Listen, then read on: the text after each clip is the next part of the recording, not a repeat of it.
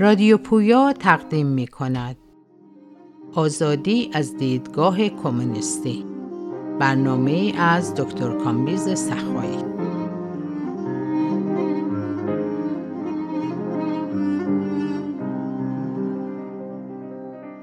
سلام عرض می کنم و سپاسگزارم از اینی که این فرصت رو به من دادین که جلسه دوم از این سلسله گفتارها رو در مورد آزادی از دیدگاه کمونیستی با شما داشته باشم. امروز می‌خواستم موانع آزادی تو جوامع سرمایهداری مدرن غربی رو مقایسه بکنم با این موانع در جوامع اسلامی.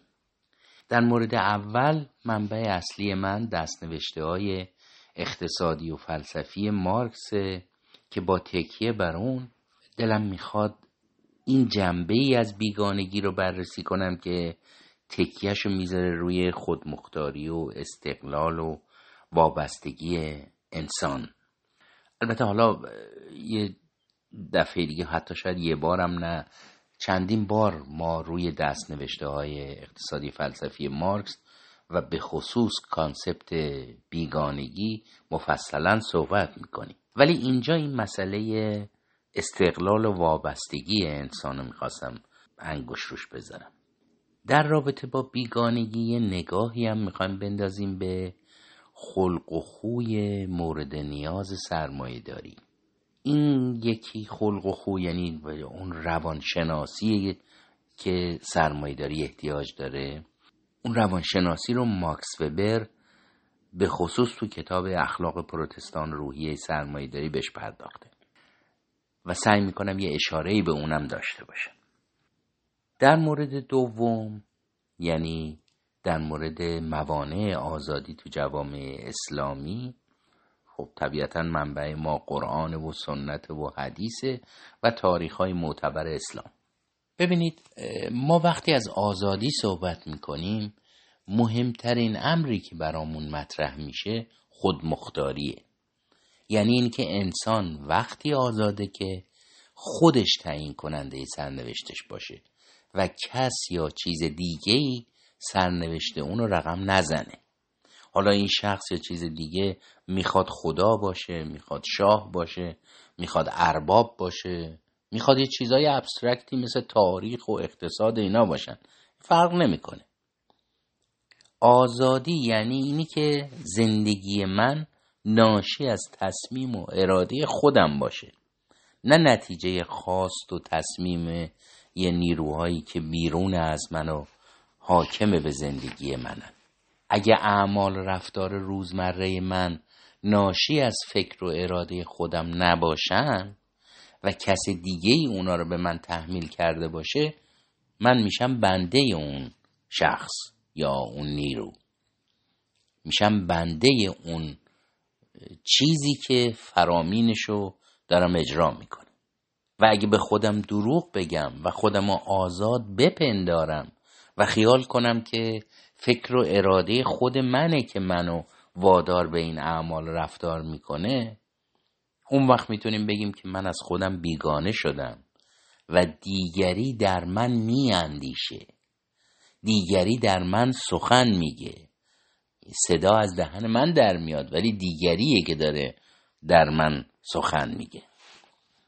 و به نظر مارکس این دیگر شدن خود راز بیگانگیه به خصوص تو جامعه سرمایه داری. چون مارکس خیلی تکیه داره که بیگانگی خاص سرمایه داریه. یه جلوه های از اون رو توی دنیای ما قبل سرمایه داری داریم ولی اساسش توی سرمایهداریه که انسان از خودش بیگانه میشه. در جوامع سرمایهداری پیشرفته برخلاف مثلا ایران یا عربستان سعودی پاسدار و معمور امر به معروف و نهی از منکر نیست که به ما دستور میده که چی بپوشیم و چی نپوشیم یا چی بخوریم و چی نخوریم.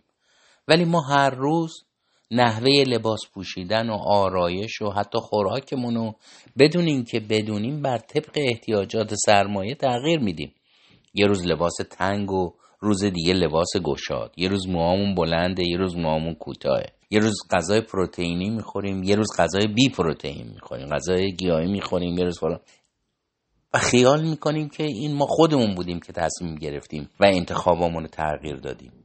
برخلاف ایرانیا یا عربستان سعودیا که می‌دونن چه کسیه که برای اونا داره تعیین تکلیف می‌کنه مردم جوامع سرمایهداری غرب خیال می‌کنن که خودشون تعیین کننده سرنوشت خودشونن.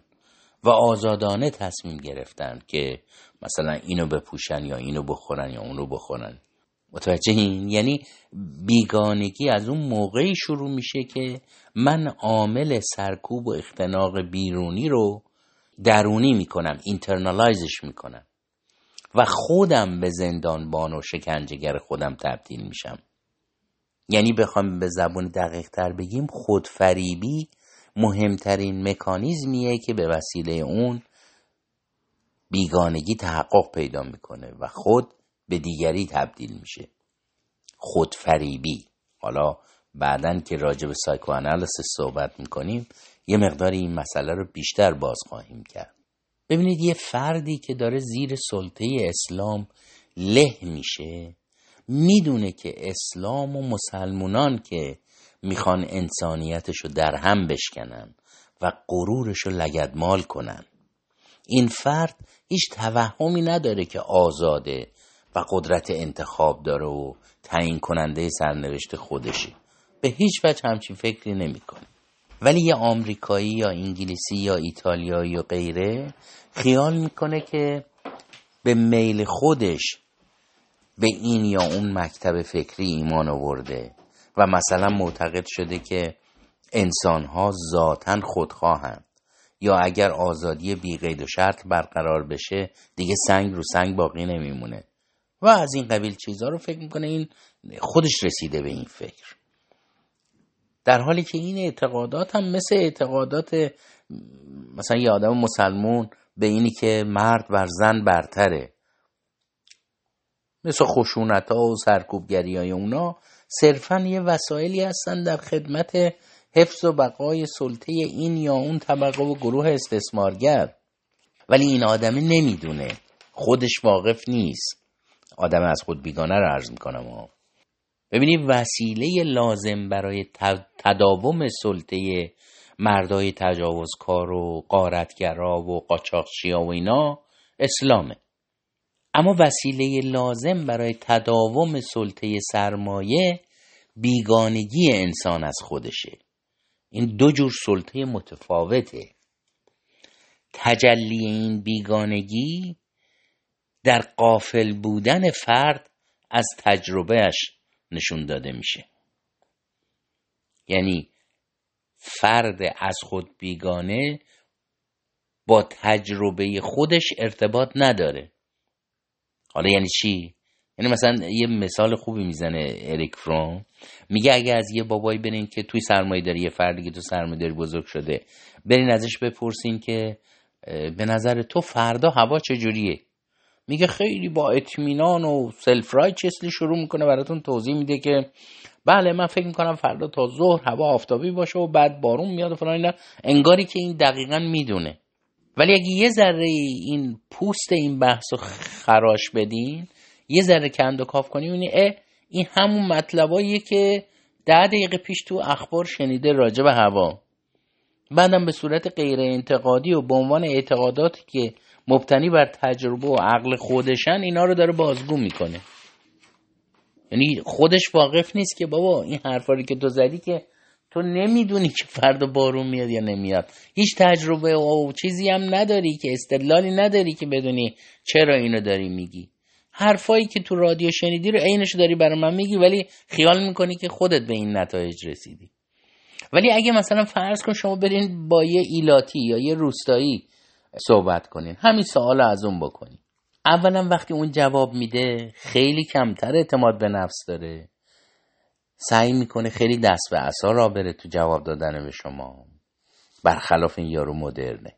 بعدم وقتی حرف می‌زنه هی مراجعه می‌کنه به تجربه خودش که آره من با توجه به اینی که خب معمولا فکر می‌کنم وقتی هوا اینجوریه نمناکه فلانه اینجوریه اونجوریه احتمالا بارون میاد.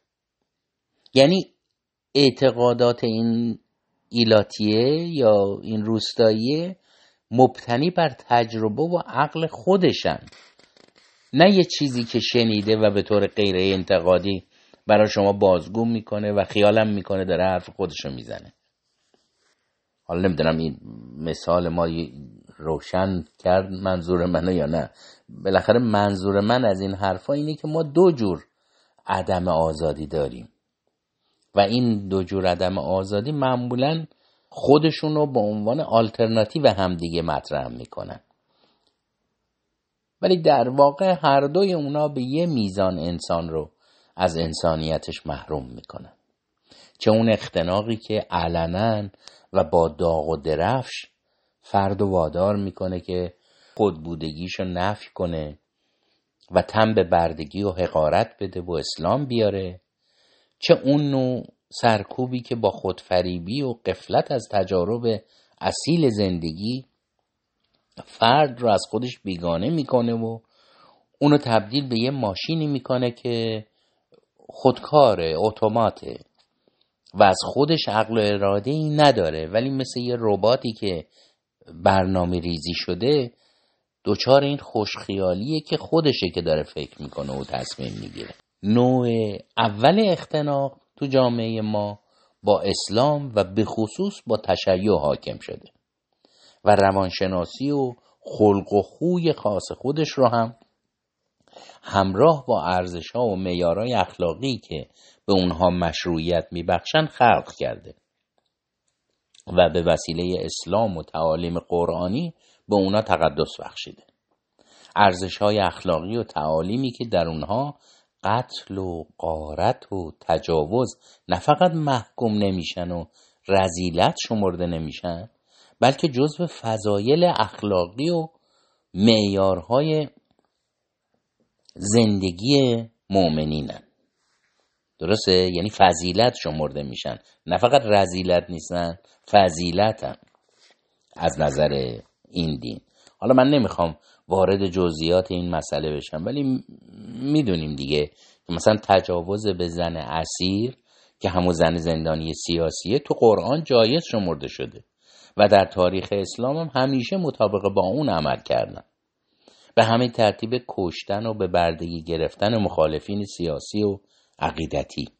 حالا بگذاریم از قارت اموال و دارایی های شکست خوردگان و فلان اینا. منظورم اینه که عدم آزادی زن و مردی که توی بازار برد فروشا رفتن فروختنشون یا توابایی که انقدر زدنشون شلاق و ناخونشون کشیدن که یارو اسلام آورده گفته با راست میگی تو من مسلمونم. این که دیگه احتیاج به توضیح و اثبات نداره که اینجا آزادی وجود نداره. این عیانه. معلومه که آزادی اینا منوط به رهایی از اسلام و داغ و درفشیه که جلوی خودبودگیشون رو می‌گیره و تعیین سرنوشت رو براشون تبدیل می‌کنه به یه رویای غیرقابل حصولی. این یه چیز عیانیه.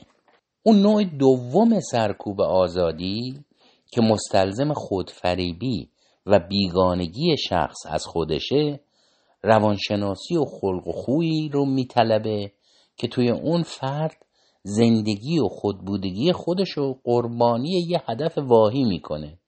یکی از مهمترین تحلیل ها از این روانشناسی و ارزش ها و معیارهای اخلاقی خالق اون رو در توصیف ماکس وبر از پروتستانتیزم مشاهده می‌کنیم. وبر که اتفاقا مارکسیست هم نبوده خیالم می‌کرده یعنی از نظر ذهنی خودش خودش رو ضد کمونیست هم می‌دونه. ولی توی تحلیلش از پروتستانتیزم خیلی خوب این جنبه نامعقول سرمایهداری رو نشون داده. تو تحلیلش از پروتستانتیزم نشون میده که چگونه اعتقاد به گناه اولیه و لعنت شدگی کل بشر و امکان آمرزش و استراب ناشی از این مجموعه طرز تلقی از زندگی مبانی اقلانیت نامعقول و زندگی جنون آسای انسان تو جامعه سرمایهداری رو تشکیل میدن. یعنی چی گفتیم؟ چی این مبانی این اقلانیت نامعقول تشکیل میده؟ این فرض که انسان گناه اولیه همون اولش مثلا رفته از اون درخت خورده و اینا. به خاطر اون گناه به لعنت خدا گرفتار شده. اونم نه یه انسان و دو انسان. تمام نوع بشر دوچار گرفتار لعنت خداست. مگر اینکه خدا یکی دوتا رو ببخشه و آمرزیدهشون کنه. و این اضطرابی که ناشی از اینه که آیا خدا بالاخره منو بخشیده من جزو آمرزیده شده ها؟ یا اینکه نه من جزو همون لعنت شده ها هستم و میرم به عذاب ابدی گرفتار میشم. وبر معتقده که اضطراب این آدم پروتستان ناشی از اینه که آیا آمرزیده شده یا به لعنت خدا گرفتاره. و فقط پاسخ به این سواله که به وی آرامش میده. و اونو از استراب نجات میبخشه. و پروتستان چجوری اینو پیدا می‌کنه؟ این, این آرامش و این پاسخو؟ اینو از این طریق پیدا می‌کنه که اگر در کار و حرفه خودش موفق بشه این یه ساینیه یه علامت اینه که خدا اینو بخشیده. ولی نه یه بار موفق شه. باید در طول زندگیش موفق باشه. پس موفقیت در کار و در حرفه که خودشون یه تکلیف الهی شمرده میشن یعنی کار و حرفه شخص یه تکلیف الهیه به زعم پروتستان. این تکلیف الهی اگر تو خوب انجامش بدی و موفق باشی اون وقت علامت اینه که خدا تو رو بخشیده. تو آمرزیده شدی دیگه نمیری. به عذاب الهی گرفتار نمیشی. پس کار یه زیارت یه عبادت یه وسیله نیست که در جهت ارزای نیازهای تو به کار برده بشه. وقتی تو داری کار می‌کنی در واقع داری عبادت می‌کنی داری عظمت خدا رو متجلی می‌کنی. پس باید حواست باشه که کار برای این نیست که تو از ثمرات کار استفاده بکنی و زندگیت خوبتر بشه و یا اینی که تو بری تناسایی بکنی و خوشگذرونی بکنی کار نکنی. نه. کار یه وظیفه الهیه. تو داری عظمت خدا رو متجلی می‌کنی. و ضمنا ثمرات کار رو نباید بهره ببری. اگه بهره ببری که تبدیلش کردی کار رو به یه وسیله برای خودت. کار برای تجلی عظمت خداست. حالا به زبون ما میشه کار یعنی در خدمت انباشت سرمایه باید باشه.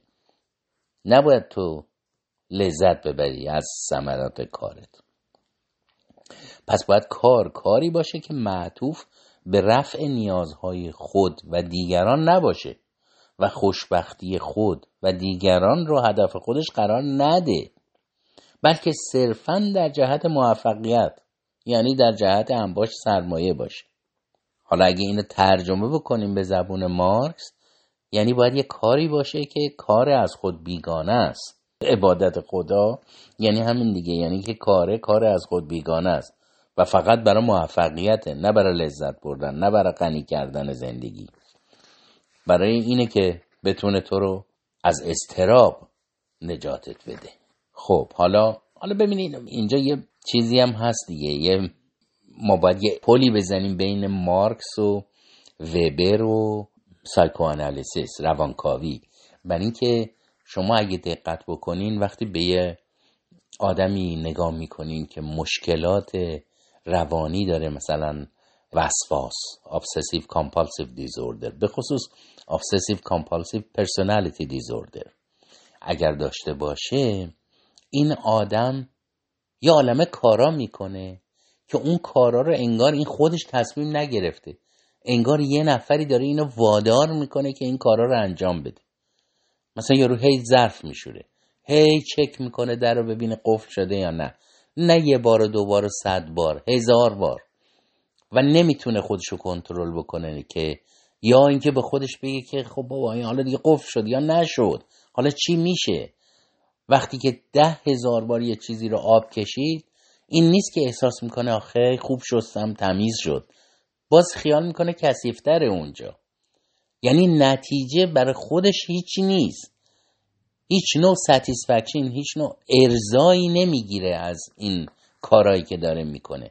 این انگار کارمند یک کس دیگه است که اون کس دیگه خودشه منتها. دارم در مورد آدمی عرض می‌کنم که گرفتار بیماری وسواسه نه؟ و این آدم آدمیه که به زبون وبر بخوایم بگیم اخلاق پروتستان رو پذیرفته. یعنی یه چیزی پرت و پلایی تو کلش کردن که بابا تو به لعنت خدا گرفتاری. به خاطر چی؟ به خاطر یه کار باز پرت و بلاتر از این که پدر تو که حضرت آدم بوده رفته اونجا اون میوه رو خورده. که حالا این چه کاری بوده حالا خب خورده یا نخورده. و بعد به خاطر اون تمام نسل بشر به لعنت خدا گرفتار شده. و حالا باید همین جوری تو این استراب باشه و دنبال یه علامتی بگرده که آیا خدا منو بخشید آمرزیده شدم یا نه به عذاب ابدی گرفتار خواهم شد. و کار و فعالیتش در جهت خاموش کردن آتیش این اضطرابه.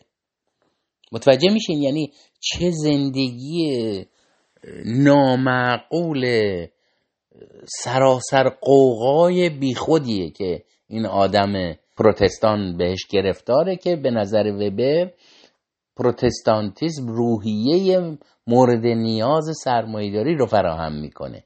بعد از یه مدتی دیگه اون مبنای مذهبی یواش از بین میره. ولی آدم در واقع داره همینجوری زندگی می‌کنه. اونطوری که ریکوایرمنت ها و تقاضاها و نیازهای سرمایهداری ایجاب می‌کنن. یعنی روحیه متناسب با اون رو پیدا کرده. خب حالا اینو برای این گفتم که ببینیم که اون چیزی که مارکس بهش میگه بیگانگی به نظر وبر یعنی اخلاق و روحیه و خلق و خوی پروتستان روحیه خلق و خوی سرمایه‌داری که با پروتستانتیزم آفریده میشه و به زبون روانکاوی میشه obsessive compulsive disorder. که اینا همه نشون دهنده مفهوم عدم آزادی توی جامعه سرمایه داری هستن. خب اینو گفتیم. در مورد اسلام هم که گفتیم عیانه دیگه احتیاجی به این پیچیدگی روانی و از خود بیگانگی هم نداره. رک میاد و دست و بال آدما رو می‌بره و چششون رو در میاره و مجبورشون می‌کنه. پس تو هر دو مورد نفی آزادی و خودبودگی و نفی تعیین سرنوشت خودمون نتیجه کاره. در مورد اول یعنی اسلام این امر از طریق اختناق و زور عیان و برهنه و بیپرده صورت می‌گیره. و در مورد دوم یعنی سرمایهداری نوع غرب این سرکوب به صورتی پوشیده و از طریق بیگانه کردن انسان از خودش تحقق پیدا می‌کنه. روانشناسی و خلق و خوی مورد نیاز اولی یا سادومازوخیزم و در رند خویی عیانه یا بردگی. یعنی این روانشناسی و خلق و خوییه که آدم رو از آزادی گریزون می‌کنه و اونو تبدیل به موجودی می‌کنه که اسارت رو میپرسته. روانشناسی و خلق و خوی مورد نیاز دومی زندگی ماشینی و فاقد معناه. این دومی آدم رو به خواب می‌بره و اونو قافل می‌کنه از اینی که نه آزاده نه می‌دونه چی کار داره می‌کنه. همونجور که گفتیم اسمی که میشه براش پیدا کرد از همه مناسب تره از نظر روانی obsessive compulsive disorder هست یعنی وسواسی آدم وسواسی. یا دچار وسواس فکریه یا دچار اعمال اضطراریه که از کنترلش خارجن یا هر دو.